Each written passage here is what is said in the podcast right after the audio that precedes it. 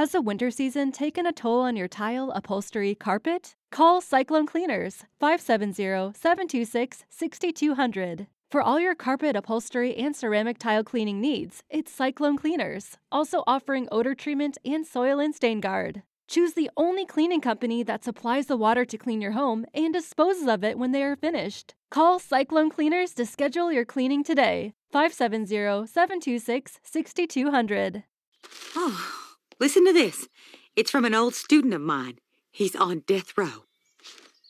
And as I raise my hand for possibly my final question, I hope that Miss Peggy Hill will call on me one more time because she is the person who has had the most positive impact on my life. Sincerely, Wesley Martin Archer. That's a good name for a killer.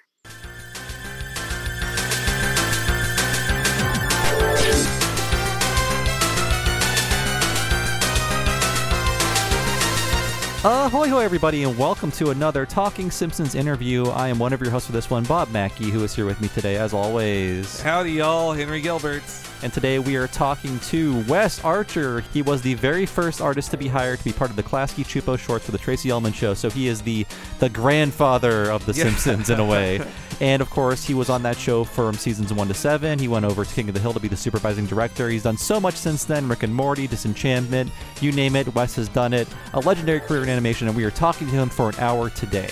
Yes, we have so many questions. We, we pretty much split it between like half Simpsons, half King of the Hill. Mhm. So many interesting stories he has to share about. Well, we have questions about Twister Mouths. It is Yes. asked. Like we we have questions about King of the Hill and all the Texas specialties. you might yeah. learn something about Moe's missing tooth that appears sometimes, or Yeah. disappears sometimes, rather. Uh, it was super awesome. Now we have talked to all three of the original Simpsons Yes. animators. So if you we got them, so uh, definitely go back on uh, you know in the old interviews if you want to hear our ones with David Silverman and Bill Kopp and also I definitely suggest listening to our ones with Mark Kirkland and Lauren MacMullan too we learn a lot about the animation side of those shows And we are doing this in tandem with the upcoming launch of Talking of the Hill Season 2 Part 1. That's 11 new episodes of Talking of the Hill, our retrospective on King of the Hill. That is only behind the Patreon paywall for 5 bucks a month at patreon.com slash Talking Simpsons. That begins on Friday, March 26th, and will roll out for 11 weeks after that. So if you enjoy King of the Hill, if you enjoyed some of Wes's answers about it on our uh, interview coming up here, you're going to really enjoy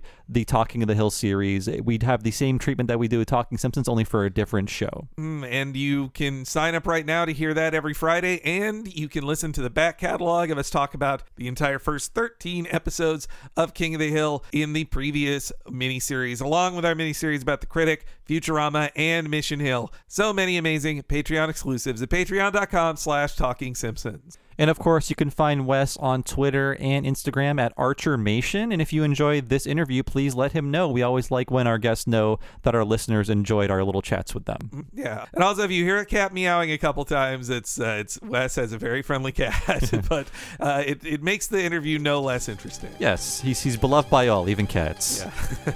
but all right, now let's give a listen to our chat with Wes Archer.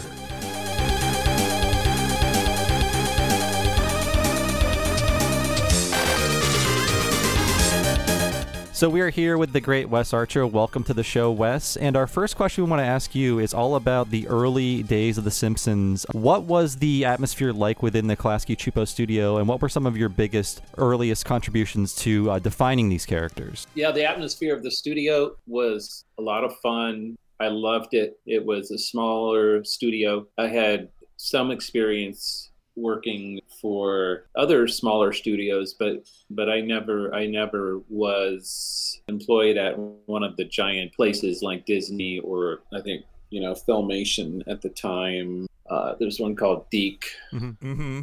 So we could kind of come and go as as we pleased, as long as we got the work done. We Yeah. could carry on and have fun inside and make paper airplanes and whatnot. Yeah, it seemed very small and scrappy because uh, this was before Rugrats and everything else they made. This was their first ma- major project for TV. yeah, it was pretty much run by Gabor Csupo and Arlene Klasky, and they employed a few a few uh, production associates. There was uh, Larry LaFrancis, Paul Germain. Paul went on to create the the Rugrats actually, Paul Germain started out as part of the crew from Fox Hmm. with with Matt Groening. Yeah, Um, we, Our producer was Margot Pipkin. You know, there were there were a few other employees, and um, it's a very small place. Very fun when we started the shorts. Yeah, we had uh, when we talked to David Silverman about the shorts. He he mentioned there was an in joke in a, like a, a blink and you miss it frame from one of the last shorts of of Matt strangling Paul Germain. I drew that. Oh, awesome. That's great. That's fun. uh, well, also in those early days, like I, I was just rewatching some of the first uh, shorts yesterday, and I was surprised how early, you know, the the the Wes Archer trademark of the twister mouth is. Like I, I believe I spotted the earliest one was in the fourth short, babysitting Maggie. What Yeah. brought that about? Okay, so we had one week to to do this animation. That that includes everything from Matt Groening's little scribbly drawings or big scribbly drawings. So we didn't really have we didn't start with a formal storyboard or layout process. We just kind of took his drawings and went with them. And so it was limited animation. We had one week to do animate it, do the cleanups and everything. The Twister Mouth came about because I was just trying out something that was fairly easy to do that would have kind of an impact on the on the acting. So I tr- I just tried that out, and I would I would throw it in every once in a while. It's not something you would want to throw in there all the time. We prize every twister mouth Yeah. we see when we're we're watching it. We're like, ah, there's another Yeah. one. It feels like they were phased out by maybe season five, and it's also weird to see. It's become kind of an Easter egg. you know, Silverman had had the best really experience and, and talent for, for, for animating these characters. And he had more of a, a vision, I think, in his mind's eye of, of what it could be. Um, whereas I think my approach is more like making up stuff as I went along and kind of see what's what would stick. You know, but I was I was like still kind of learning character animation as I was doing those shorts, and, and it was all very rushed. We spent long hours there at the studio completing these, but you still felt rushed, Hmm. No matter how many hours you spent at the studio. No, any kind of animation is a lot of work. I don't know, except for maybe Roger Ramjet, if you've seen those old Yeah. cartoons. Oh yeah, You've seen them? yes, yeah. yes, yes. They're crazy. Initially, it, it was it, I was told by Gabor it's going to be black and white, like the Li- Life in Hell comic by Matt Groening, um, and like one minute. it turned into color and over a minute. Um, the, sh- the the length the lengths varied. It got up to two minutes one year. Mm-hmm. How long is the longest short? Like over Mm. two. minutes? I think like uh, Bart Bart on TV or the I think the last one is like two minutes or so. Yeah. Yeah. Yeah, so we start. I it started off with Gabor calling me in, and and I and he said find another animator. So I called in Bill Kopp, and it was too much work. So uh, we called in David Silverman. Wow. So you were the first. You were the first Simpsons animator. Right. Yeah, because I was uh, doing animation for Gabor and Arlene for other commercials and Hmm. stuff at that studio previously. Wow. and and they, they they saw my short film Jac Mac and Rad Boy Go, and they thought I would be a good candidate to, to take on this kind of weird uh, alternative sort of animation that, that really had very little to, to do with stuff that you'd seen other than Matt was initially inspired by by the Flintstones Mm. sensibility when he quickly roughed out the, the family for, for Jim Brooks to, to sell to sell his idea. So as, as far as the like influences went, it was just slightly influenced by by classic Flintstones, Hmm. but but not really. I mean, we were we were kind of we, we just kind of wanted to make up our own style, which had some snap to it and squash and stretch and a limited, a, a, a smart kind of limited anime as opposed to something fully animated. And what are your thoughts on the shorts not being uh, made available officially? I mean, you can find them on YouTube, you can find them online, but to date, there's been no official release. And these are a very important step in the evolution of The Simpsons. Right. They, I wish they would release those. I used to have a VHS tape of all of them, but that was lost. Hmm. Oh. Yeah, the the master's got to be somewhere. You think in the Klasky Csupo offices? Yeah, yeah, I think I think so. I think Klasky Csupo must have a uh, reel-to-reel master kind of three-quarter inch tape or something. Well, we know where They that must. is. they must in in their vault. so after the the shorts, you know, the the show it gets turned into a full like thirty minute show, and that I I know was a a big leap for for for you and David uh, who are transitioning from that, and not to mention all the new folks. Like I I've seen in some histories of The Simpsons in the early years that uh, Kent Butterworth doesn't get the warmest reception, but I believe I've heard you've praised him for for a lot of his you know knowledge he brought in the early days. Oh, did I? Uh, well, yeah. I mean, I was appreciative of his experience when he first came in. We'd never worked with exposure sheets or timing, timing out animation or official uh, having a, a layout department. So technically, you know, speaking, he was able to provide some guidance as to how to proceed. David had worked at Ruby Spears on a series, but not as director. We were kind of figuring it out, and Kent was able to help us. But along the way, we kind of realized he wasn't uh, kind of sticking to the um, parameters uh, of the style we had kind of established. So mm. I guess you, you know about the Some Enchanted Evening. Yeah. And the there was a there's a screening of that when it came back in color that was a debacle. That kind of didn't surprise me that much. I was a little worried about that. Then uh, David's episode came back looking great, and mine came back looking okay as well. So um, the series proceeded at that point without the director Butterworth. Okay. And comparing some of the earlier shows, so we have been going over the earlier seasons once again, just reviewing them with new guests. And uh, last year we covered Homer's Odyssey, and we just covered the episode where Burns runs for governor. And there was such a huge leap in just the growth of the show visually from uh, that first show to the first show of the second production season. Uh, how did that growth happen on your side? How did you and your team figure out so much in so little time? Yeah, I was really proud of that because during season one, I had a lot of frustrations with the, some of the layout artists that were hired and turning in work and I was at the same time learning exposure sheets and how to do a storyboard for a half hour. So I felt like season one was was a really big learning curve. A lot of the scenes were patched up in retakes, you know, with pickup scenes and um, some some a lot of fixes. So I felt like when I got back, you know, to to do season two, I knew I knew what needed to be done now in advance. I just, you know, put my nose to the grindstone and worked extra hours to make sure things were were looking good. And we hired some better better people. And I, I posed out a lot of that stuff. I, I kind of figured out where we needed to do key poses how to um, tell the story in a way that would really make it sing and um, the script were amazing. Hmm. So uh, I wanted to make sure that the animation did justice to the writing. So yeah, when uh, the two cars in every garage and three eyes in every fish. It's complicated yeah. title. Yeah. yeah, we always just call it the three-eyed fish. Yeah. Yeah, yeah. So yeah, Blinky.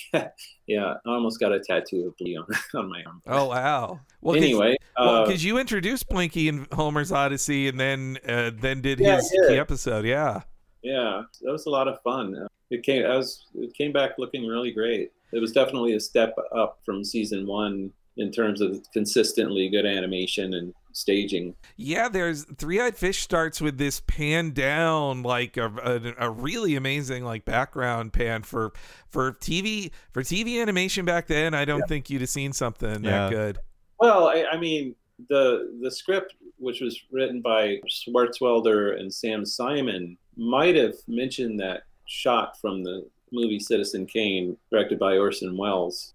If not, if it wasn't written in the script, they definitely it was definitely referenced. So so I was able to watch watch that and um, you know kind of recreate some of those shots in our universe. So it, it wasn't so much like stealing the shot, but it was you know, borrowing it and adapting it to what what we were doing. And Homer's um, Odyssey in particular had uh, some of the first big crowd shots, and that was before there were enough characters to populate the crowds with. So we noticed that over time, by the time you hit um, the Telltale Head, there were actually a town full of characters to populate the famous Simpsons mob mm-hmm. scenes that we see in almost every right. other episode. Right. Yeah, the crowd scenes were a challenge for sure. Initially, we let slip a lot of weird characters into those scenes. Matt was very adamant that those background characters should not outshine the Simpsons or be weirder than our main characters. He wanted our main characters to be kind of the most eye-catching characters. So it was a it was a problem when the background characters were too outlandish. However, like some of them ended up being used as like Bart's schoolmates or maybe the Moleman was back there, or Hans Moleman. Hans Moleman might have had his origin in the background characters. Ah, okay. Uh, I, I also was curious in those early days, like it, uh, the number of episodes you directed is, you know, is so impressive, but also like I feel a little distressed, like, oh my God, like how much work. And, and also like a lot of the directors in those early days, it looks like you guys were credited as the boarders on your episodes too sometimes. Like yeah. that could not have been easy. Yeah, so it, was, it wasn't. It was a lot of work. So, but, but it always showed on the screen. Mm-hmm which was nice. It, you know, I knew that if I if I put in the extra hours, they weren't going to be wasted. It was going to show. So it's very gratifying. Well, one thing we like to do on these interviews is ask uh, follow up questions of things that we heard about on commentaries. and uh, the episode uh, Bart Sells His Soul has the famous Uncle Moe's Family Feedbag extended bit. And in that episode, uh, Moe has a missing tooth. And uh, there's a bit of an argument on the commentary as to uh, who is correct. is there a missing tooth on Moe's model sheet? It doesn't come back a lot, but I like whenever I see Mo on screen with a missing tooth. It yeah. feels like someone is getting away with something. yeah, I don't remember what exactly the discussion was um, on the commentary, but I, I, think initially Moe had a missing tooth in his design, and we didn't have a mouth chart for him, and they animated the animated Moe's mouth with yeah I don't know it, it had like too many missing teeth or it was cracking, and then so we took the missing tooth out or something. Mm, okay. How did that resolve itself? I haven't seen that. It's uh, it's only in that episode I think consistently mm. that Moe has one missing tooth on the uh, left side of his face. and you like it. It's great. It's a nice little touch. It adds to his oh, sleaziness. Yeah, yeah. it's not a problem. yeah. I mean, there's there's some real interesting stuff. I know enough when watching like your episodes differ from others that I really like. Like I I miss like in season two, it eventually got phased out, but I like Homer's wavier hair when like it's it's the smoother M over his ear in your episode. Oh yeah, yeah. I don't know. I think I think I was see I, when the series began. I was tasked with putting together the main model pack, and Silverman was doing the main title. And we are doing this like as we are directing episodes. Jeez, man. So it was it was it was really pretty hectic. So I was I was kind of like funneling David's drawings and my drawings, and this designer uh, we had hired, character designer Dan Haskett, uh, who had like experience with a lot of traditional full animation. I was kind of funneling in in some drawings from maybe from the uh, character design department. Like, nah, I don't think so. uh, so like Dan Haskett's drawings, I had to kind of redraw them more into our universe to be less flowy and less, almost I want to say like less good. He was amazing drawings, but they didn't look like Matt Groening's style, you mm. know. So I had to kind of pull them back into our style. And then like David's David did some drawings for for like turnarounds and I did the turnarounds and kind of pulled it all together. But there was some problem with Homer's hair. it started out like spiky, but it was like floating off the head too far or something and then I think I went in and did a revision, but it was it was too wavy. But then it already got animated, and then we went back in and made it less wavy. But like the, you know, like during the first two or three seasons, the model packs were were revisited and revised and tweaked several times. And then I, you know, like later they probably went back in again. But I'd also done the mouth chart with with the stretcher mouth, where the mouth stretches way over to the neck. oh yeah, yeah. And it's like it would stretch like to Bart's neck, and then it would stretch way pat way through Homer's beard line. and Matt didn't like that, so it was uh, toned down because like th- things like like the twister mouth and those stretchy mouths, they only look good if they're animated well or just like not too much. And if if if they're not, then it, it's just kind of distracting. So mm-hmm. um, that's why Matt just eventually like outlawed those things. you can't do that anymore. The Tracey Ullman short where they went to the aquarium, Homer had this take to to Bart where he had shark teeth. Uh, that I drew, and like Matt didn't like that. He didn't like the shark teeth. so like, I was just kind of like trying things out to see what would work, what you know, what people liked. So ev- eventually, we we arrived at at the style. Yeah, he seems to be pretty vocal about the things he doesn't like to see on the show. Especially if you listen to the commentaries, he will be quick to point out, "Oh, like I don't like how this looks," or "That character, I want one tier on this character, one tier. Yeah. That's all we want." yeah, yeah, but those early episodes they have a certain charm because Oh, yeah. they're organic, hmm kind of off-model uh, wobbliness. but season two was definitely a huge improvement that I, that I really liked over season hmm Definitely. one. I think I did five episodes season two. And the and the Halloween episode too. Like, Oh. yeah. Well, yeah, but that that was like leftover from season one. I think mm, the end of we did that. I remember the Halloween, the first Halloween episode. Wait, did that air season one or two? That's season two. It aired in Season season two. But I remember doing that during season one. I can see it being held over or taking a little longer for the for two. I I also was I was uh, curious too. You know, speaking of uh, the production side of it, did you notice any big changes in the way production worked when it uh, the it moved in season four from Klasky Csupo to Film Roman? Like, did you have to tell people not to draw Garfield style? Uh, well, no. Um, when it moved over there, um, it was it became more organized. Um, I think it was a little more structured, so it, it was an improvement. okay. I think after season two, I wanted to take some time off because I was kind of burned out, and uh, I took uh, half a year off. Well, it, for season three, I think I directed two episodes, then I took half a season off, and then for season four, I could I continued to take half season off, came back and did two episodes. So between seasons three and four, I took almost a year off, Wow. probably a year off. And I I did two episodes at the beginning of, of two, and then two episodes at the end of three. I, I mean three and four. Right.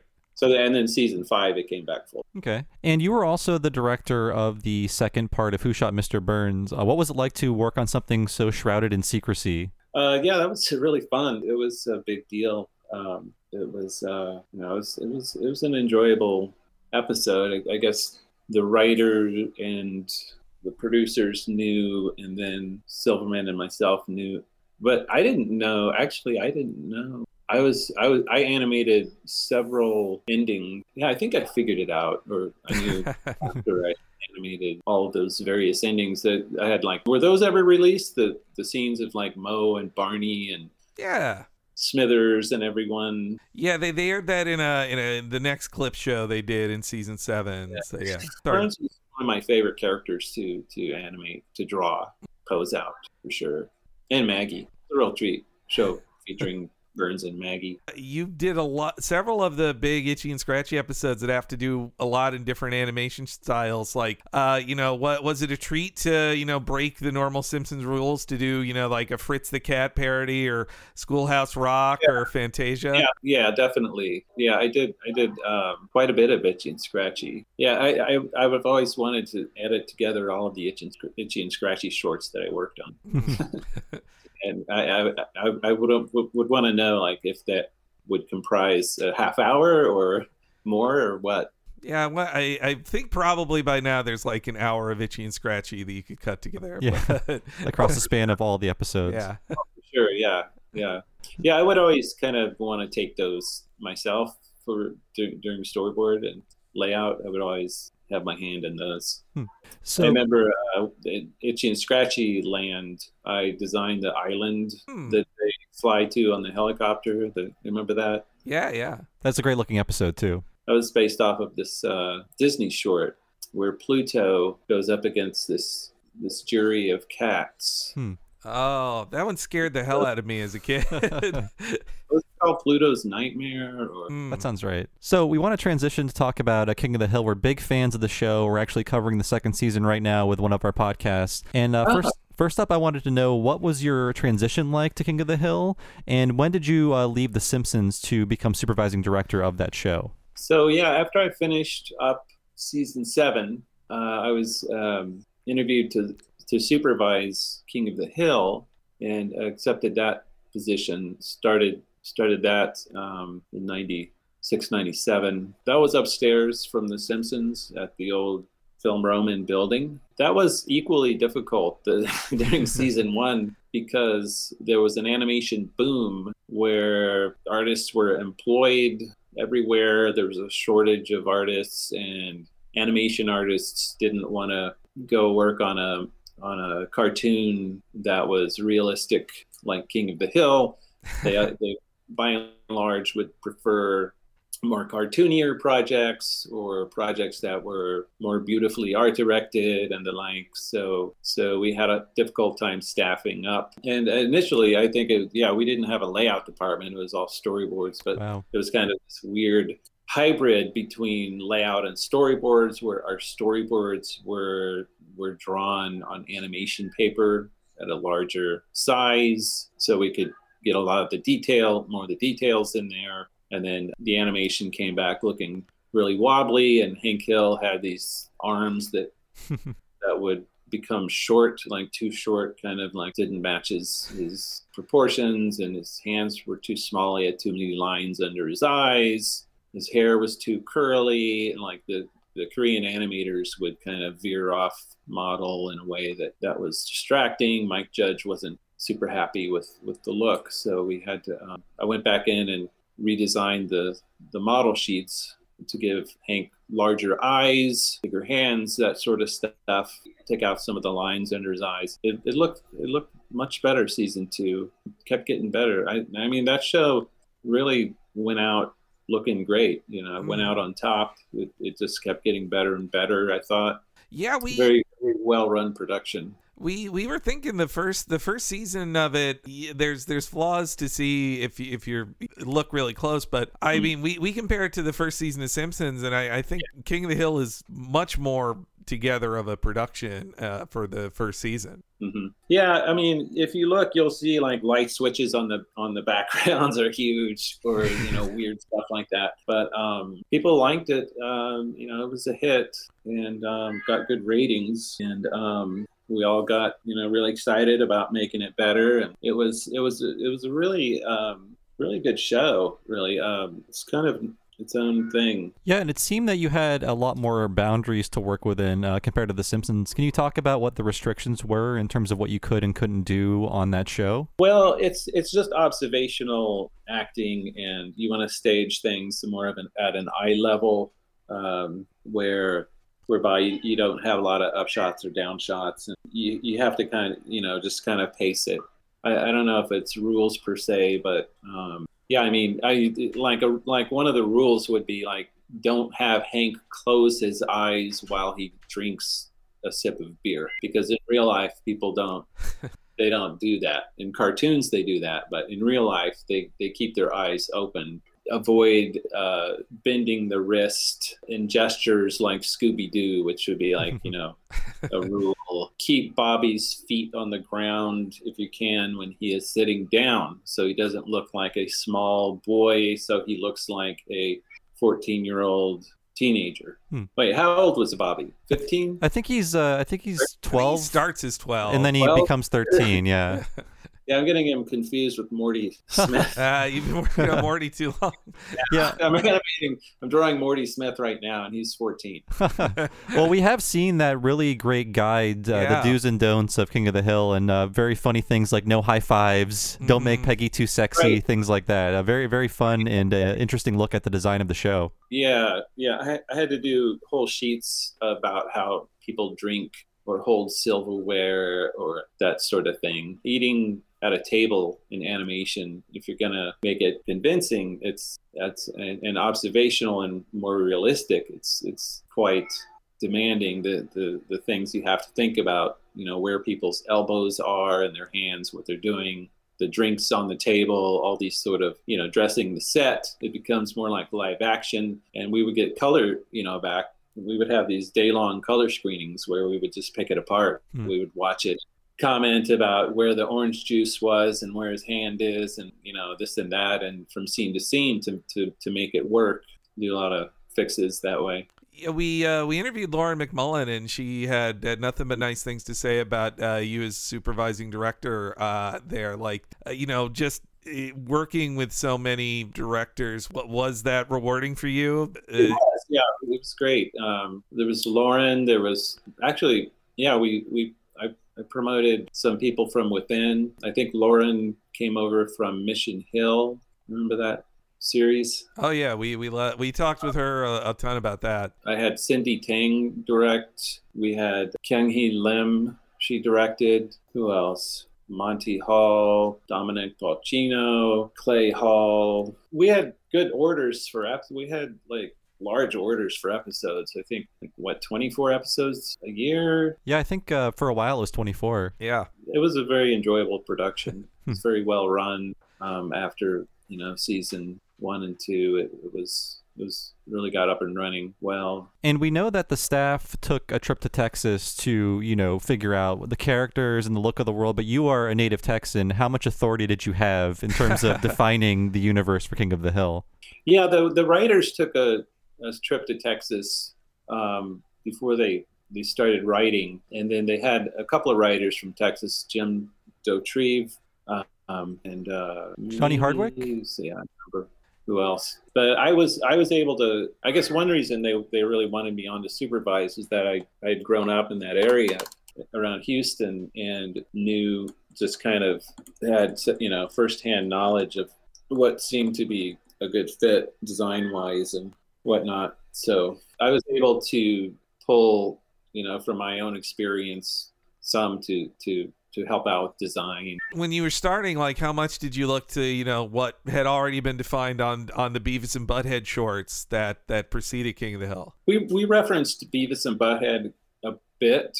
Let's see, Mike provided he had a had drawn a shot of the four guys in the alley and the the family, of course. We had this black and white pencil test that he and Greg Daniels had produced at a small studio in Texas. Now we didn't have a whole lot of artwork to start with, so we did reference Beavis and Butthead, but we we wanted it to look um, a little more polished than that. You know, it just kind of evolved into what it is.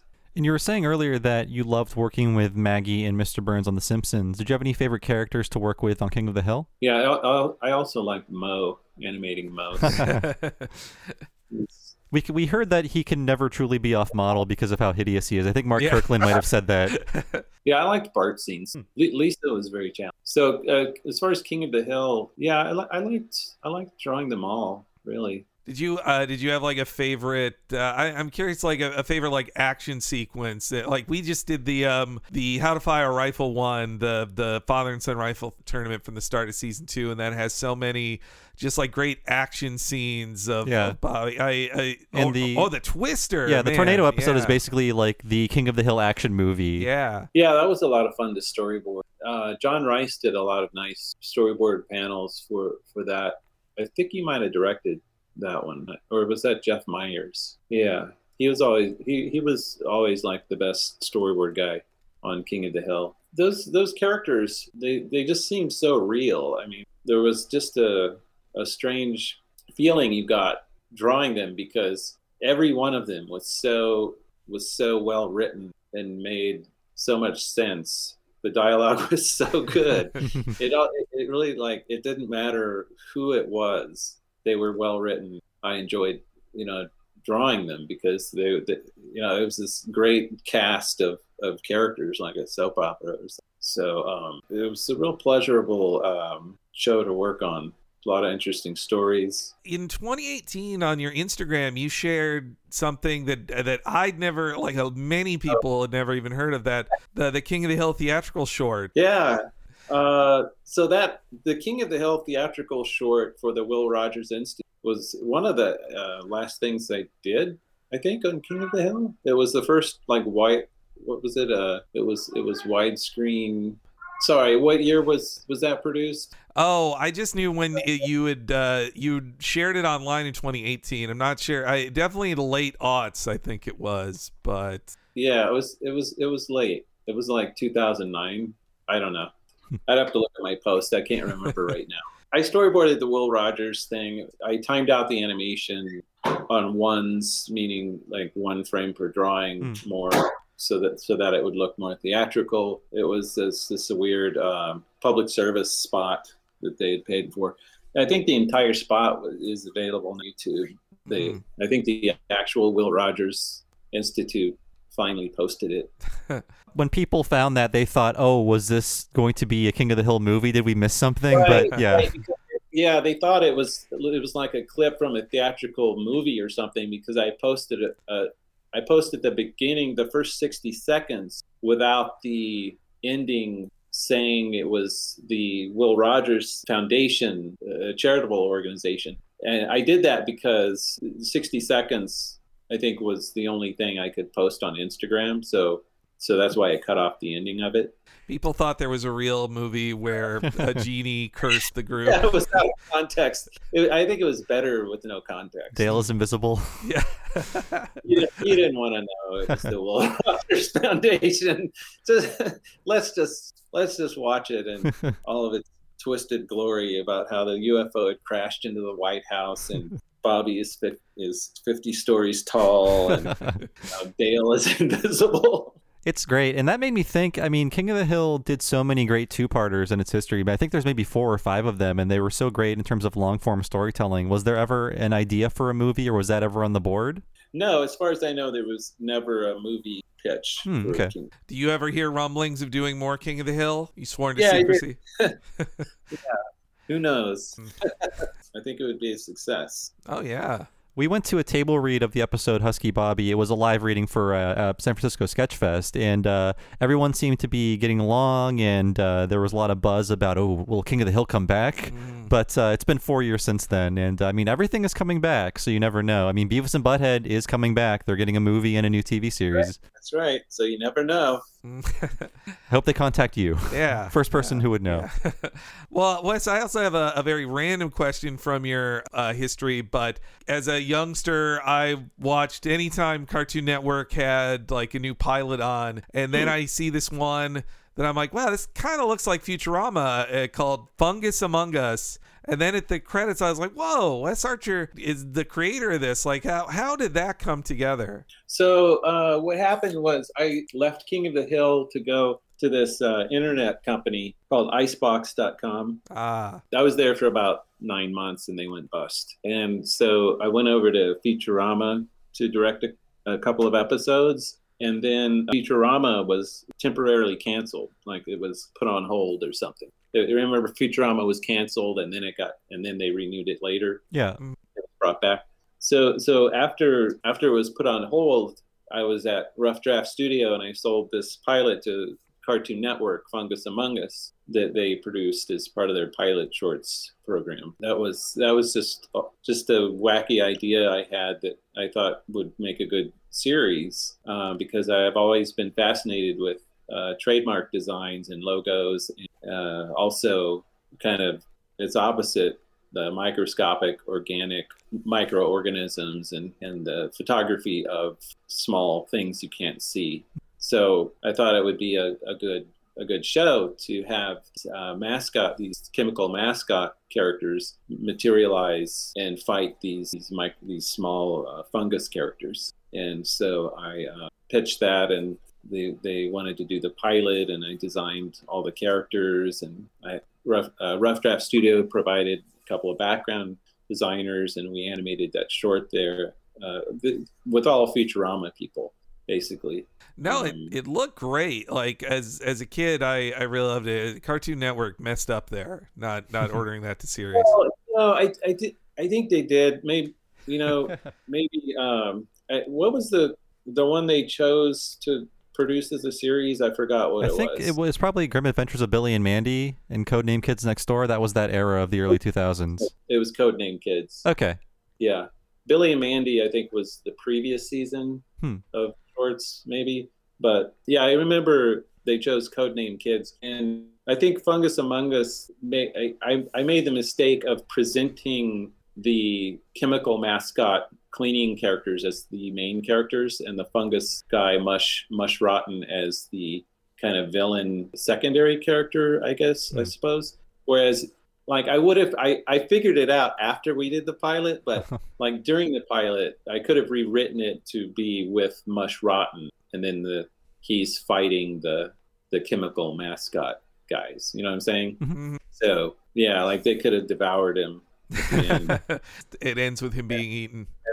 He pops back in his can, you know, to strike again later. Hmm. But the fungus people are are happy and well fed or whatever. Anyway, that would have been figured out if it had been approved for series. And when it comes to uh, Rick and Morty, were you hired because Justin Roiland is a big Simpsons fan? And also, what was it like to work uh, under an artist with a uh, very particular style, just like Matt Groening? Are you referring to Justin's style? Yes. Yeah, yeah, Yep. yeah. So they wanted me to come on Rick and Morty for season one, but I had to. I was on Bob's Burgers. Hmm. I had to do Bob's because of like financial reasons, and so I turned down Rick and Morty. But um, but I came. I was able to come back, see come come on to, on board season 2 mm-hmm. When I was interviewed for Rick and Morty, Mike Mendel, the producer, had worked with me on The Simpsons. Okay. And, and yeah, Justin's a big fan of this of The Simpsons, so they really you know wanted me on board because I, I also had experience uh, with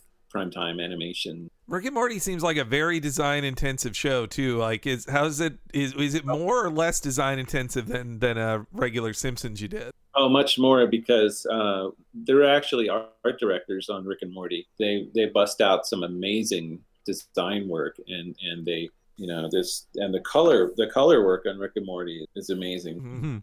It's very it's got a lot of very complex designs. So as as a as a director or supervising director on Rick and Morty, you you don't have to spend design time because the art directors have that covered Okay. Okay. the amount of design work for a director is a lot less. And one of your most recent credits, uh, you worked on Disenchantment. Was was it like getting back into the Matt Groening art style uh, as director? That was that was great. I really enjoyed that. I, I really, you know, because since The Simpsons is still going on into season thirty something now, I always, you know, part of my my brain always knew that I could have made like an entire career out of that one series.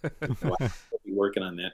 And and I miss drawing that stuff. So it was great to go on to Disenchantment for a year because there you know, there it was again. I was drawing Simpson Simpson style, Matt Groening stuff. So it was awesome. And I had uh, one final question before uh, we wrap up here. If Henry, you have something else to throw out there too, but uh, I wanted to know, and I just thought of it now: is uh, was it your choice to be drawn into King of the Hill as a murderer? Uh, so Wesley Martin Archer, that's a good name for a killer. It is, Like, okay, sure. but then it Uh, is it is you in the show. It's a caricature of you. Yeah, it is. So they they asked and I, I uh, consented. and I, you know, I did have some trouble with the law before I, before I turned 18, or up until 18. Uh, I was arrested a few times. Wow. Nothing violent. You know, you mentioned Rick and Morty. I guess my last question was like, uh, were I I should have looked this up beforehand, but were you involved in the uh, Rick and Morty couch gag the Simpsons did? No, no, I was not. I think that was done while I had gone over to Disenchantment. Hmm. The long, it was a long gap between Rick and Morty seasons at the time. Right. Now you got Uh, sixty forgot- more Rick and Mortys coming your way. I did Simpson couch gags. I did. I did the um the one with the green monster with all the tentacles. Oh, that one's great. yeah, I love that one. I did the one with the two robbers carrying out the couch. Yeah, well, I guess you know, talking about the couch gags, it the first season is just you know very simple. One person just falls out of it. Like when when was the turn for them to be you know more creative and and wild? I forgot. Was it season three or four? Two gets a little uh uh weird weirder in a good way. I think mine were all season two or three. I forgot. Hmm. Well, man, well we we could keep you here forever, Wes, with a million Yes. questions. uh, thank you so much for your time, Wes. Do you have anything you want to promote, like your Twitter, your Instagram, anything you want to tease that you're doing in the future? No, not right now. So just, uh, tune in to Archermation. I, I did really like your Archermation for Halloween of a of a Bart Twister mouth, a brand new one. That was pretty nice. Yeah, that was just because I wanted to animate Bart. You know, th- I love the Cintiqs and the and the ability to crank out animation now digitally. It's something that I've really grown to love. Hmm. Uh, although I miss drawing on paper, Hmm. um, it's uh, it's nice to be able to have a whole setup where you can just sit down, for a day and animate something and spit out a movie and add sound to it. It's a lot of fun. I've really enjoyed some of your uh, commissions on your Instagram, especially the King of the Hill ones. They're, they've been great. Yeah, I get, I do, I do commissions occasionally for for people who want a King of the Hill like ink ink paint uh, image. So yeah, I don't do a whole lot of that, but Well, the next time they're open, I'll be available to give you money. yeah. Well, I can't do a whole lot of those. I mean, I, I am getting more into painting in spare time. I guess I'll be doing more of that when one day I retire from animation. Well, thank you so much, Wes, for your time. Yes, thank you, Wes. um, pleasure.